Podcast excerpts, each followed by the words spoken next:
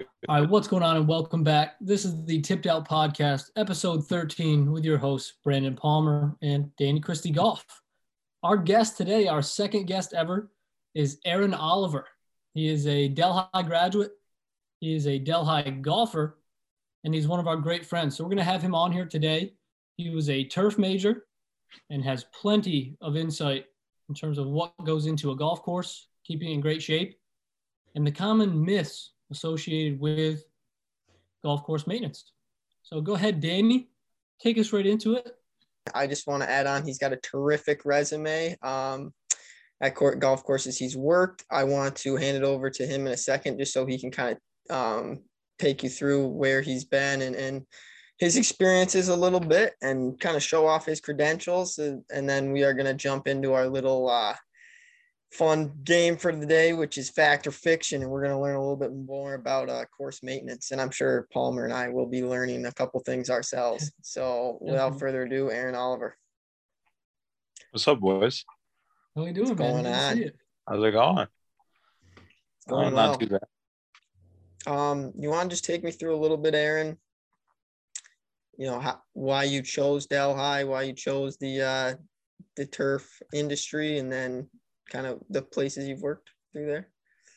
I mean, so I grew up my whole life on a golf course, pretty much since I was like 14. That was my first job was raking bunkers so that I could play golf at the golf course.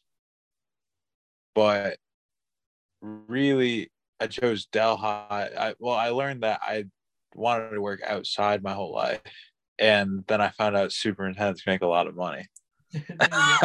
So that's always a good one. Uh, and then I found out Delhi was a good option. I mean, Delhi for a long time was one of the higher ranked turf schools in the country. I mean, we finished the every year there's a uh, turf bowl test at the golf industry show, and we finished four, three, four years ago. And then that includes schools like Auburn, Michigan State, Penn State, all those like University of Georgia, big Division One schools. So I thought that was a no brainer to go there. Well, I know you guys have been successful in that turf bowl, and I, I thought that was really cool. I, I remember when I got to Delhi and I realized I was like, wait, the turf guys are cooler than the PGM guys. I was like, dang, that's kind of tough. no one, no one, we're not even accredited. No one knows, but um, so and first year, so first year out of Delhi, you had that summer internship. Where'd you land? So I started at uh, Monroe Golf Club with uh, Superintendent Matt Matt Delly, who's probably one of the smartest people I've ever met. Also a Delhi graduate, so shout out to that. But probably one of the smartest people I've ever met. Monroe held the Wegmans PGA, uh, LPGA, sorry, uh, Wegmans LPGA its final year, and it got some notoriety from that. It's we just went through a renovation, gorgeous club. Donald Ross designed from back in like the 1920s, early 30s, maybe late 20s, early 30s. And I mean, they, like I said, actually, it, it just went through a restoration with Gil Hanse. So, place is amazing. Awesome. Uh, I would say for people that don't know Monroe Country Club, it is one of the nicest golf courses in the Rochester area, which is saying quite a bit because there are some very nice golf courses there. Yeah, I Uh, mean, you got Oak Hill, if you know what that one Yeah. is. Oak Hill, CCR is great, Irondequoit, they're all great. Yep. Um. Okay, and then let's just go over your the next couple uh, internships you had, and then we'll move right into our our segment for the day. So I went to Bayonne after that, Bayonne Golf Club. It's in the New York City Metro. It's in Bayonne, New Jersey. But it's like right on New York Harbor. It's where I am now as well. I came back to here. But uh it's a very nice club, very new club. I mean, the guy who bought it, he leased the land for a dollar because it was a landfill and ended up using harbor dredge to artificially build a golf course. And I mean, the original elevation was 10 feet above sea level, and it's everything's man made. Now it's 200 feet above sea level. Wow. And I mean, it's probably it's I it's one of I think it's in the top. it's definitely in the top 10 courses in New Jersey, which is saying something because I mean, the number one course in the country is in New Jersey. So, and you got Baltusrol and all these nice clubs around here. And then after that, after that three month stint, I went to a uh, Muirfield Village, which I mean, a lot of people know what Muirfield is. I mean, the last one it was 15th ranked in the country, something like that. It moves around a lot, um, but it's never been outside the top 20 in the country. And uh, with that, that was a great opportunity because the superintendent for a week actually swapped interns with Oakmont Country Club. So I got to do just a week there to see their operation. And then I can't elaborate on this, but after that, I did spend a year at Augusta National. For legal reasons. Very cool. Very cool. For, for, into that one. For legal reasons, we cannot speak on that. Yeah. Very cool though. Um, quite the resume, and you're back at Bayonne now. Yes. First um, assistant. How you liking that? Uh, I like it. I mean, get to have fun with the crew a little bit. It's a very relaxed atmosphere, which I kind of like. It. I mean, we pretty much have free run to do kind of what we want. So, the general manager is really cool. Superintendent's really nice guy. That's cool. Head pros, but I mean, for, right? yeah, I mean, we have a single owner who's also the designer of the golf course. So if we have any questions, he knows exactly what's going on. Nice.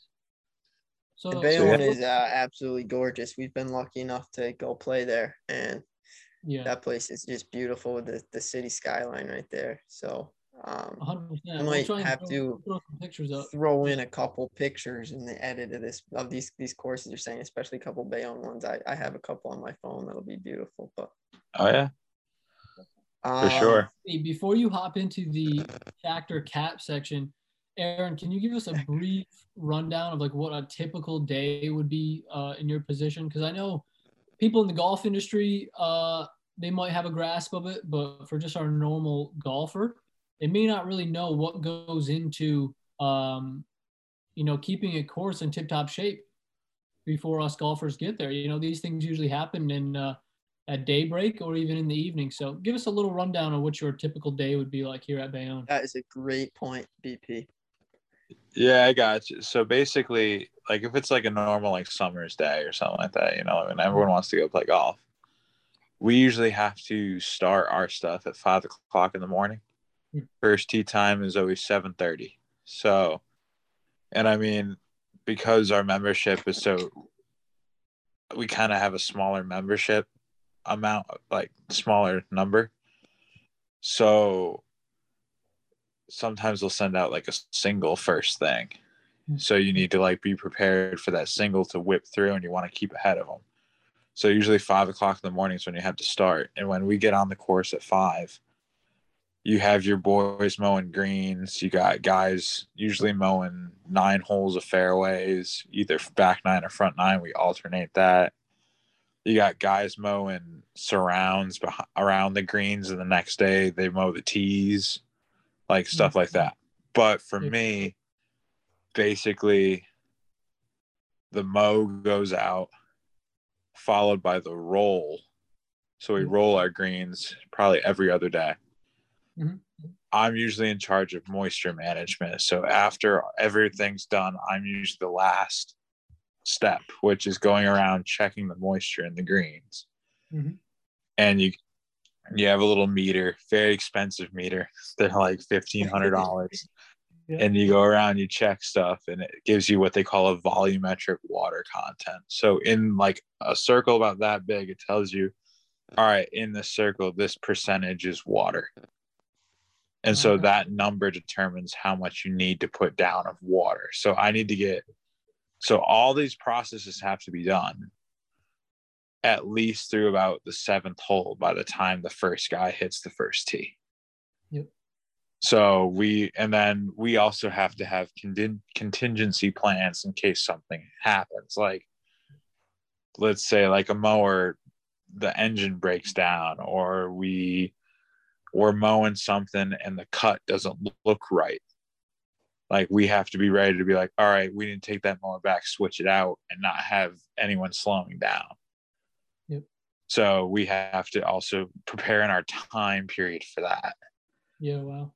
And so there's that in the morning. And then usually after morning tasks, it's just mainly making sure the guys stay on their tasks.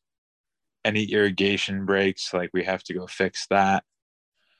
And then if it's a hot day, we normally have to go out and do what they call syringing greens. So that's more moisture management where you have to go out there and basically like if it's hot outside,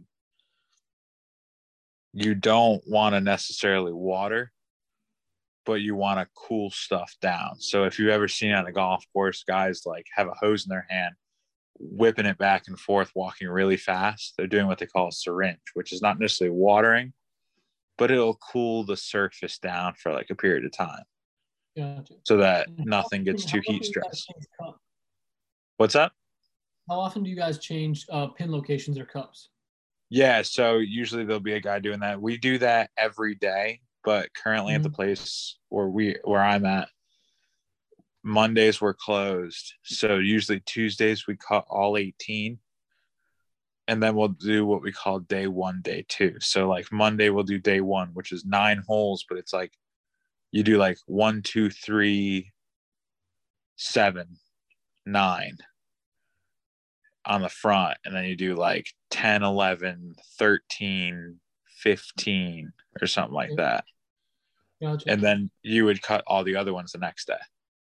Oh, cool. and then if we have a tournament you cut all 18 we get a pin sheet all that stuff. So we get like we know the pro shop goes like okay we'd like the pins in these general areas.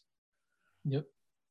That's cool. but yeah other than that it's not too bad Yep. It's pretty I mean, uh, scientific process with a lot of things, I bet. You know, it's not as uh, cut and dry like a lot of us may think. You know, there's definitely some uh, math and science that go into your job, and it's uh, it's definitely far more important and costly than I probably used to think. You know, messing up a, a fringe cut or a cup cut, or maybe just not even having the right uh, moisture levels in there. Definitely, they don't seem to really cross our minds as golfers that much. But I uh, I can imagine, you know, that's that's your guys' world, so it's a totally different, totally different thing. Well, one of the things I also hear sometimes is like superintendents use a lot of big sciencey words sometimes.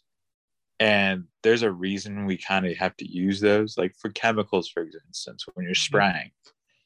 Like there's been stories of some superintendents. So there's this thing called Segway. So we call those trade names, like your Segway and like Mhm. all these like cool, like clever names they give chemicals for whatever they treat. So Segway treats like it's a fungicide.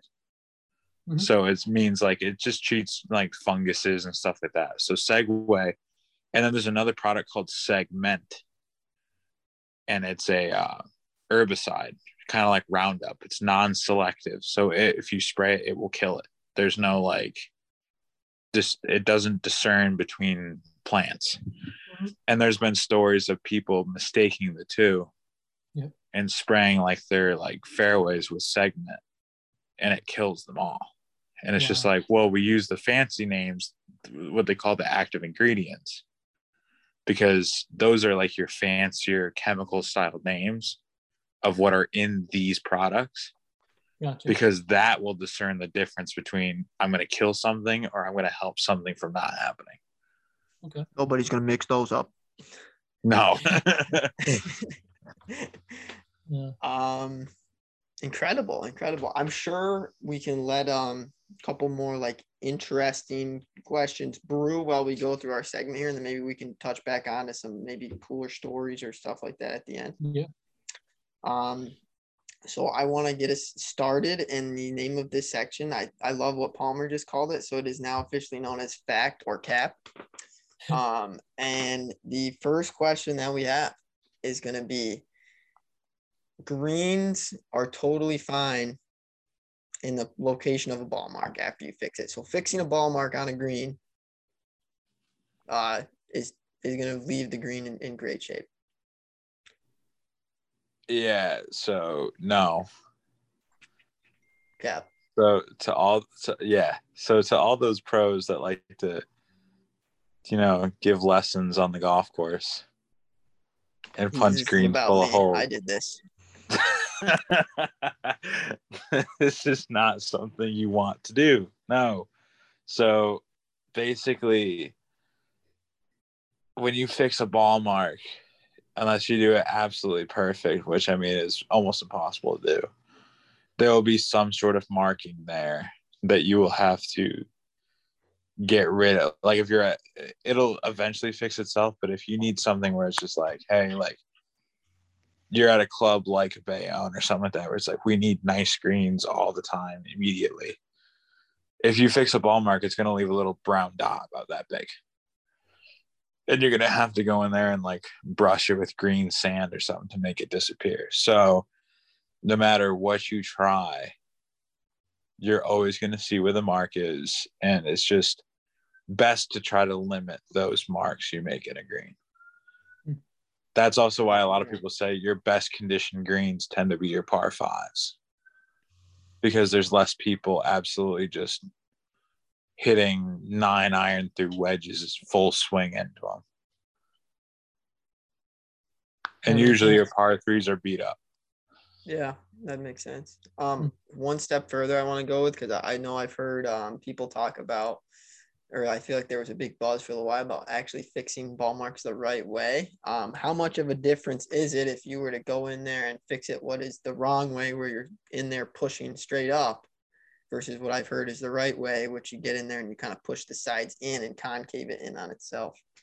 So when you concave it in, what you're not doing is pulling the roots when you pull up, you're pulling like bent grass only has roots that I mean like they should be deeper, but really like their true structural roots are only about that deep.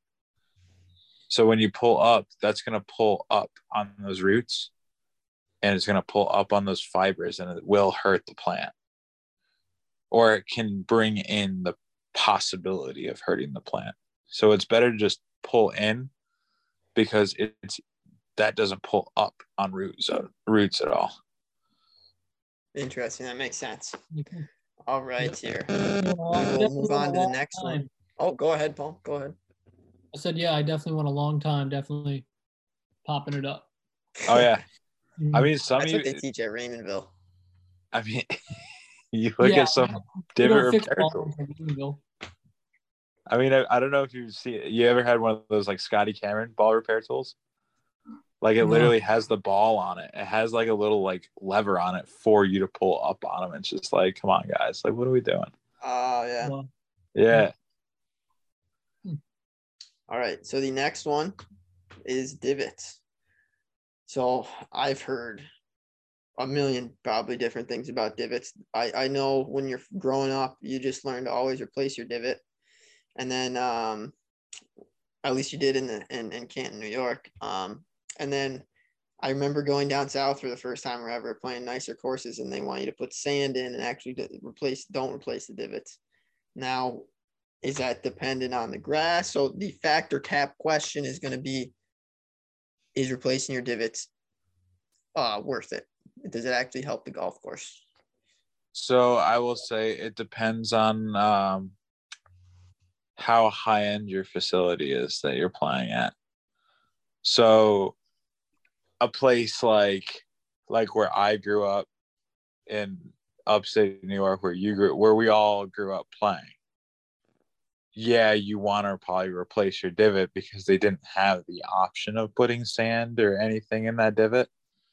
But if you do have the option to put sand or seed mix in the divot, don't replace your divot. I remember uh last I guess this would have been August or early September, I worked the Northern Trust at Liberty National. And I mean, I've worked the Memorial as well. And their div the PGA agronomist that was there always said, make sure you pull the beaver tails out. Because I mean, pros, they replace their divot only for the purpose so that the group behind them doesn't end up in a divot. That's really the only reason why they replace their divots. When we actually go through and do divots evening maintenance, you pull out all those divots to put the divot mix in hmm. because that's what the PGA wants you to do. Yeah. So what about the clubs that only have like straight up sand? Because you'll see certain courses that are nice enough they will have I assume what you're calling the divot mix, where it's like green or has fertilizer. Yeah. But is it does it make that big of a difference if it's just sand? Like, is it just sand? Some courses, like, does that even make sense? Yeah, some courses just sand because like you have your bent grass in Bermuda that grow laterally. Okay. So that sand, all it does is give them some sort of a medium that they can kind of grow over. And it also it kind of gives the same purpose of like, hey, the group behind you doesn't want to end up in a divot either. So if it's filled up with sand, it'll skim uh, the ball will most likely skim over the top, or you won't be sitting in a deep divot. Yeah. But it also kind of works as a way so that the bent grass or Bermuda, usually if it's sand, it's Bermuda grass, unless you have a sand, uh, unless you're like on Long Island or something like that, Mhm. where it's all sand based. Uh, Bermuda grows so aggressive that it just will grow over that divot, and it gives it something to kind of hold on to to grow over that divot. Interesting. So yeah, interesting. but I, yeah, I mean, most of your northeastern golf courses, if they give you something to fill your divot with, it's usually like soily Yep. and has little seeds in it, and that's divot mix. Gotcha. Nice. Because your northeastern golf courses, unless like I said, Long Island, maybe like the Cape of Massachusetts, you're gonna have soil based on sand. Yeah. Huh. That's a big difference too. I know um USGA greens, correct me if I'm wrong, are those have those are different than push up. Like push up greens would be older greens that I feel like you'll normally see at um not as nice at golf courses where I don't believe there's like any real sand they put in there, whereas USGA are all sand based, correct? So the way I usually look at it is push up doesn't mean they're bad. Doesn't like doesn't mean they're bad at all. Push up is just the older style. So like push up greens were the first ever greens construction ever thought of because people didn't have the technology or the know-how to do subsurface drainage. So put drainage below the surface of your putting surface. Yeah. So what they basically did is took the native soil and pushed it up into a mound. That's why push-up greens are always like turtleback elevated greens, and they usually have a crazy undulation on them. And that Where the undulation, drain off the surface, right? yeah, it's not meant for your ball. Like it's not meant to, meant to mess with your ball. It's meant so that the water will leave the surface of the green. Whereas USGA greens tend to be flatter. Like a lot of people go to like Bethpage Black. Bethpage Black has USGA greens. They're all like flattish, which basically Yeah. mean like they're like a certain mixture of soil to sand, and then below that is pea gravel with piping to take the water away. And then Bayonne has what they call California style greens, which is mostly sand based. So it does it has a different ratio of soil to sand at the top that a USGA would have. Well, awesome. Yeah, gr- greens have a lot of technology a lot of people don't even know about. I was gonna say, yeah, I, I think we could probably dive into a pretty deep rabbit hole of green talk. So Oh yes, we could. Let's get on to the next one here. Um, this one is interesting. I've I've heard and read a limited amount about it, but I I do want to know um, what your thoughts are on it, or if you if you even know um, about this. Push carts are okay to push over a green. So it depends on, I guess, the age of your golf course and how much. So here's the thing with usually in the US, it's not it's not good etiquette Yeah. to push it across the green. I mean, like it all depends on your on your greens, I guess. What could handle it and what couldn't. I mean, I'm not going to tell you like it's just not a good idea to do that. I wouldn't do it because you will make the superintendent mad no matter how nice your greens are or how bad your greens are. It'll make him mad or her mad. It'll make anyone mad. Uh, but I mean, if you got a firm green, if you got firm greens with old, old grass on it, yeah, it can probably handle it. Now in Australia, there are people who do that there are courses that allow it. Um, but that's also because a lot of their greens are 100 years old. Firm as can be, they're in the sand, what they call the sand belt of Australia. So it's just a is is the golf course customary or not? Which in the U.S. you will never you won't find that. Copy. So don't roll your push carts over the greens. I thought it might be a stretch, yeah, no. but I'd heard it happen in Australia. But yeah, don't don't do it, people. Yeah, just don't um, do it.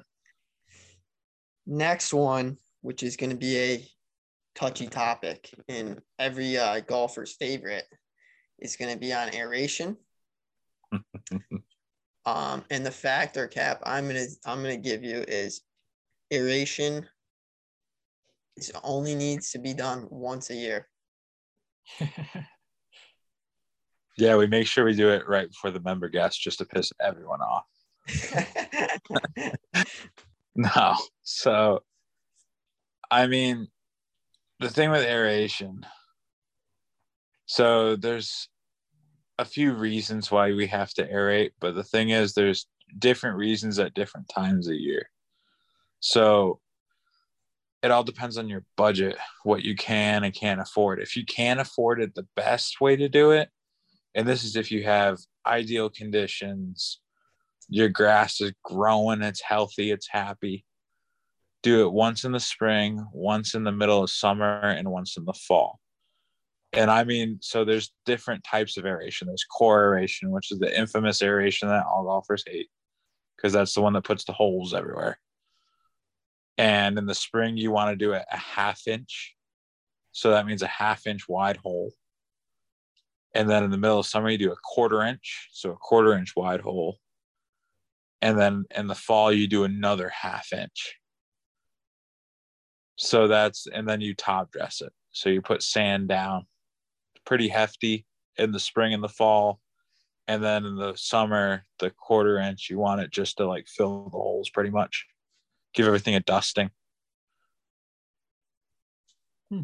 um i'm gonna guess that it depends on your golf course's budget a little bit too because i know many golf courses that I've played in in any area, but that aren't particularly the, the nicest. Definitely don't uh aerate that many times. No, yeah. I mean a lot of places I mean a lot of places only do it twice, even if you have the money. Just because a lot of people believe in doing it twice. A lot of people believe in doing it three times. You know, it's it's so many depending factors. I mean, like if you're down south playing Bermuda grass, Bermuda grass needs to be top dressed and aerated once every like three weeks because it's that crazy. It grows that fast. Do it here. That aggressive. What's that? And they said they do it here, man. It seems like our courses are aerated every week. It's crazy. Oh yeah, they're always doing some sort. They call that cultural practices. So they're either verticutting, they're doing what they call circle mowing. I don't know if you've hmm. ever seen that in Florida, where they'll literally mow in circles. Really? They do that to on the greens they, or fairways or where? On the greens, there's so circle mowing takes grain out of Bermuda. Hmm. So they usually try to do it. I know when I was in Augusta, I played a place called Forest Hills a lot, and they had Bermuda greens, and they used to circle mow twice a week. Wow. They do it in the afternoons. It was crazy. I mean, the greens That's were so just, nice after they were done. That's because Bermuda's exceptionally grainy, correct? Yeah, I mean, so it just grows it's an aggressive, aggressive plant. And just you could toss a, I mean, you could literally take a leaf from Bermuda grass, toss it in the parking lot, and it will try to grow. like it, it, there's, it takes no, it, it'll take anything as food and grow. That's crazy. How about coring or um, aerating like fairways and I feel like you don't see that done as often, or maybe we just don't notice it. So you mean so fairways and tees? Yeah, is that done so, in time frame, or how is that kind of decided, if at all? So that's kind of once again a budget thing. So like, I mean, if you have the budget to do it, then definitely do it, and mm-hmm. top dress it just like a green behind it. Yeah. That, that'll help you firm up your fairways, firm up your tees, do all that kind of stuff. But I mean, if you don't have the money for it, they have another process called pencil tining, which is just a solid, it looks like a needle. Hmm. And you can just take that over your fairways just to get the roots some air, Gotcha. pretty much. And that's like a thing you should do every two weeks, every three weeks. Just Yeah. kind of give everything some air down there. Yeah. And that's And what keeps wa- these. Go ahead, Danny. Uh, I just wanted to, I just curiosity, because I feel like you always wonder. I mean, obviously, it comes down to budget, and and but I, I've always wondered what processes kind of make a really nice golf course nice, and then a, a not so nice golf course nice. And is aeration probably a pretty big part of that? Yeah, I mean it's aeration. Uh, verticutting is a big one. So basically, what happens is grass grows in like layers, and the layer right under like the very top, which is called the canopy, the layer under that's called thatch.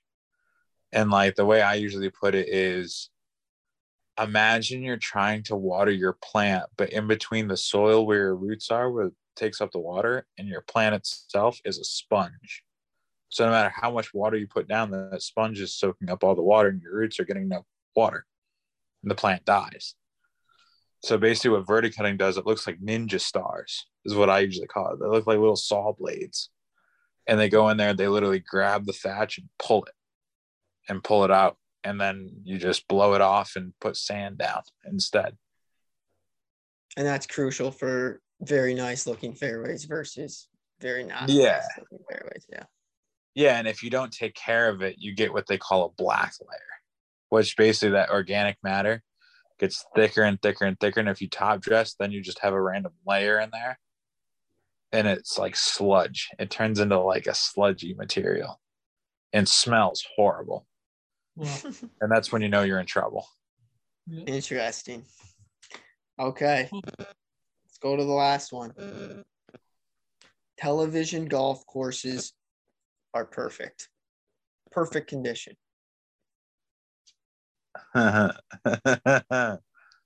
yes. But not so yes, they are. Like trust me, like you're not gonna go to a golf course that was on television and be like, oh, that place sucked. Like you're never gonna do that. You're gonna go there and be like, this place is incredible. But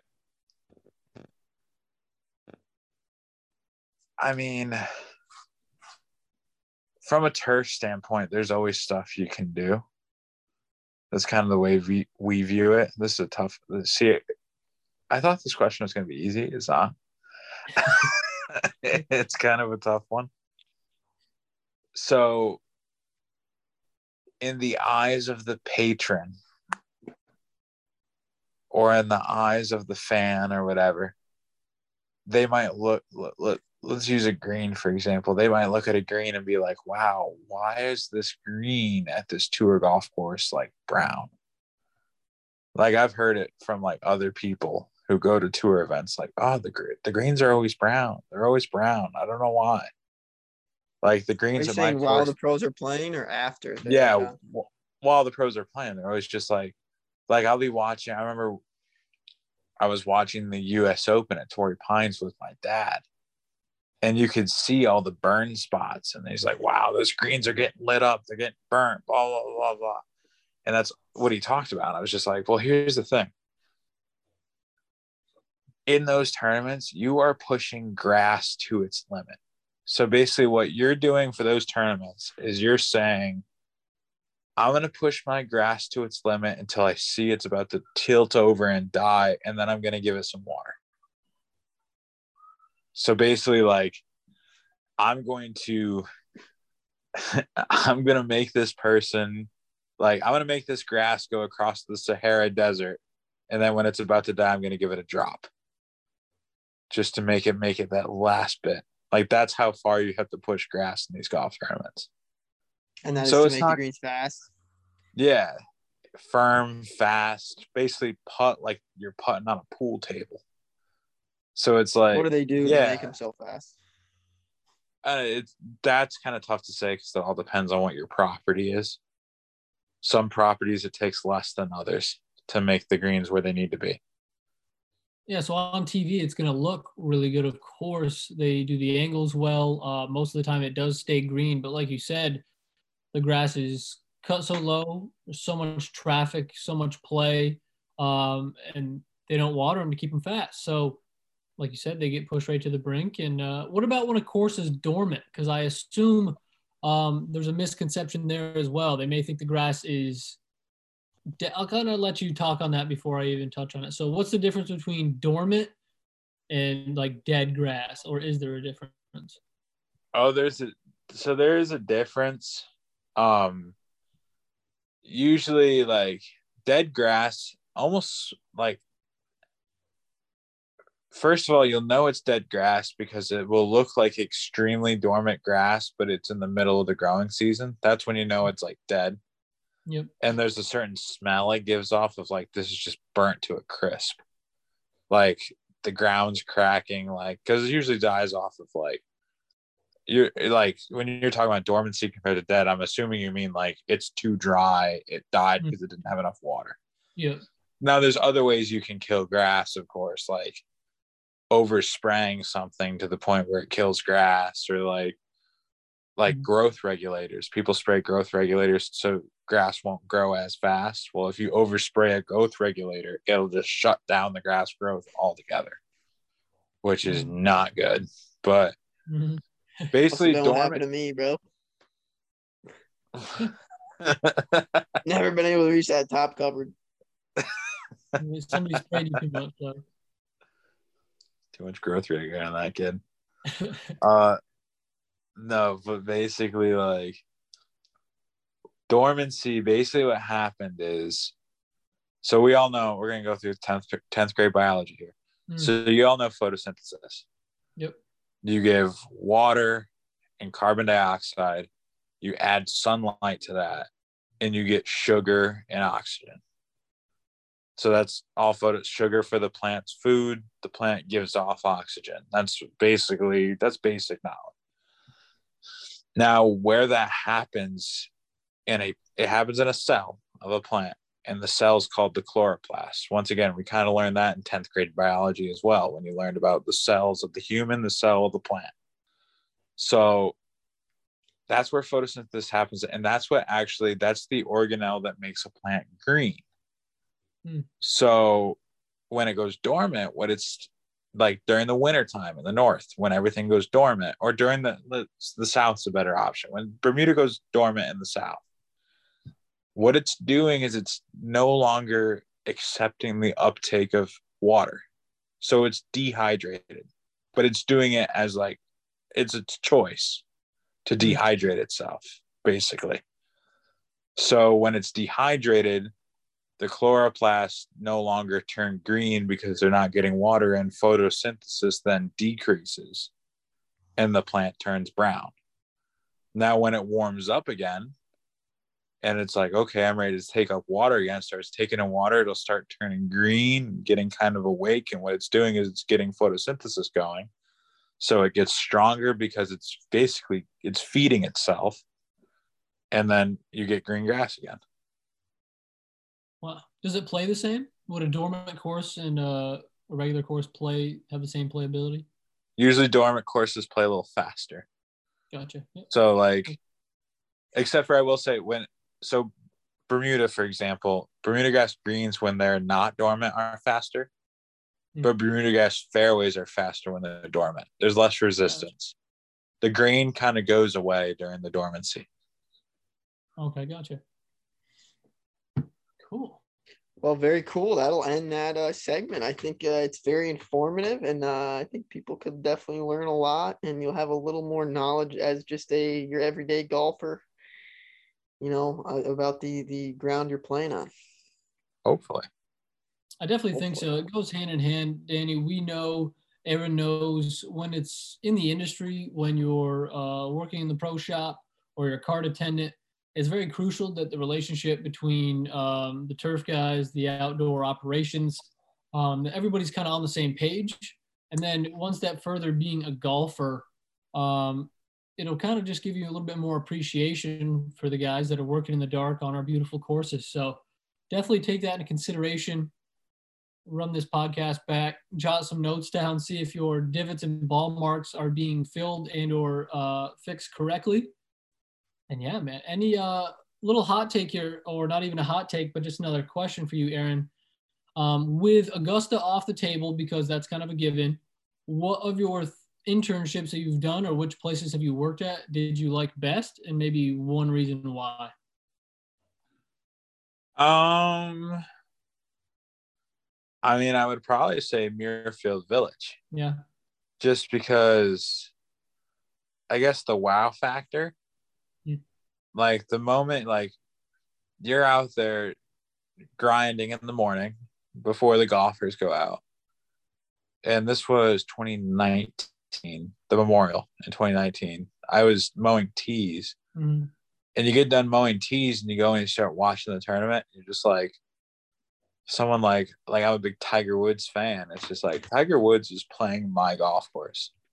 Yeah. Like he is teeing off of the tee that I just worked on. He's doing this that I just worked on. He's complimenting the grounds crew because the place looks awesome. And it's just like that's me. Yeah. Like, that's probably the coolest part when you get like when you see a star like that and they're just like, yeah, like we're gonna come, like we're gonna play your golf course. Mhm. I mean, that's Yeah. just, I mean, like, I don't know. It's just Yeah. fun. It's really fun when you get to hear stuff like that. Yeah. that- I mean, I imagine that's very cool. Um, did you you watched the memorial correct while you were there? You got to watch. Yes, I did. Um, you got any cool little stories or takeaways you had from that, or did you have any cool little run-ins with any of the pros? Or Yeah. So speaking of old Tiger Woods, so I was at one point, so I was standing up by 14T. And so 14 is up high, 11 is down low. And it's like got a whole grove of trees and everything between us and a creek and everything like that. So I'm standing up by 14T. Nobody's up there at the time. Like no crowd, no nobody. And I just hear like this ball come through the trees and like land right next to me. And I was just like, oh, okay, I'm gonna stand here, and because obviously a pro hit that, I'm gonna stand here and wait to see who it is. and I'm standing. It's like a maintenance path, so it's probably about five feet wide. And I look down the path, which kind of veers off and goes toward 11 with the ropes, with the rope line. And there had to have been 10,000 people just running up this path, just storming up this path and since I had I had a staff badge on, so I'm like, well, I'm gonna act like I'm part of the staff and kind of hold people back from running over this ball. So I step back there and I just like kind of stop people, and I see it's a Bridgestone. So in my head, being a big tour, like being fans of the tour and everything like that, trying to think of okay, who would be playing a Bridgestone? So I'm thinking like maybe it's Cooch, maybe it's Sneds, and I'm just trying to go through all these players and I look down at this little bridge that goes over 11 that only caddies and players can use. And I see Joey LaCava start walking up the hill. And I'm like, I forgot about probably the biggest person sponsored by Bridgestone at the time, Tiger Woods. the, the 10,000 people didn't give him away. Yeah, I mean, I, I don't know. Kuchar's got a big following. Cooch is a funny guy. He's a nice guy. Yeah. But like, then I see Tiger walking up the hill too. And I was just like, wow. Like, I'm just like, Joey didn't, I mean, like, it would have been nice to get a thank you from Joey for holding back all the people so they didn't run over his man's ball. But Yeah. Joey just told me to get the fuck out of the way. so thank you, Joey. No, but, uh, Good caddy right there. I think, I I, mean- I think this is a picture if it focuses. is that, yeah, that's Tiger walking up 13. Yeah. Yeah, That's I on- think you sent me that. That's on my Instagram. Yeah, Yeah. terribly quality right now, but yeah. I mean, I'm gonna see if I can. I might be able to send one of you guys the video of Tiger by his golf ball in 14. But uh, no, I mean there was that moment, and I mean he ended up making birdie off the cart path. He had a seven. I I heard him say seven iron. He had a seven iron up and over the trees, back onto the second part of the fairway, and made birdie. And I remember that's also the same one where uh, the video that went viral. He was walking off number one, and some guy yelled at him and he yelled, "You're so handsome, Tiger!" And he gave him a little nod to the crowd, so that was kind of funny. Yeah. Well, awesome. I think that's a great story to end on. Um, uh, I just want to thank you very much. Really enjoyed having you on, and I, I think it's uh, made some for some cool uh, content here. So thank you, Aaron. Um, send it over to you, VP, for a little sign off and.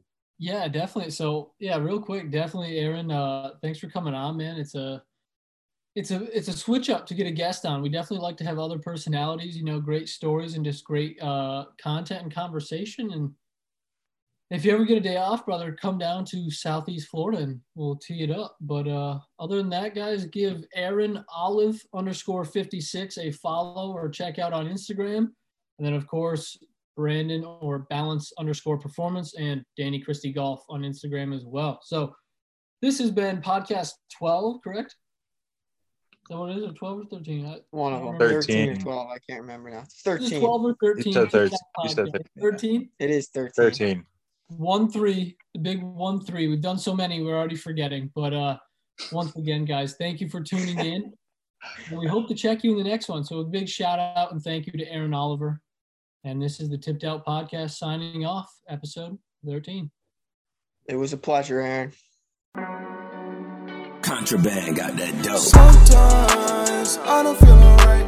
New girl on my face, she said she nigga, but that's why I don't feel alright. Catch me in the good mood, I just might. Stop talking, I'm breaking the bank. Yeah.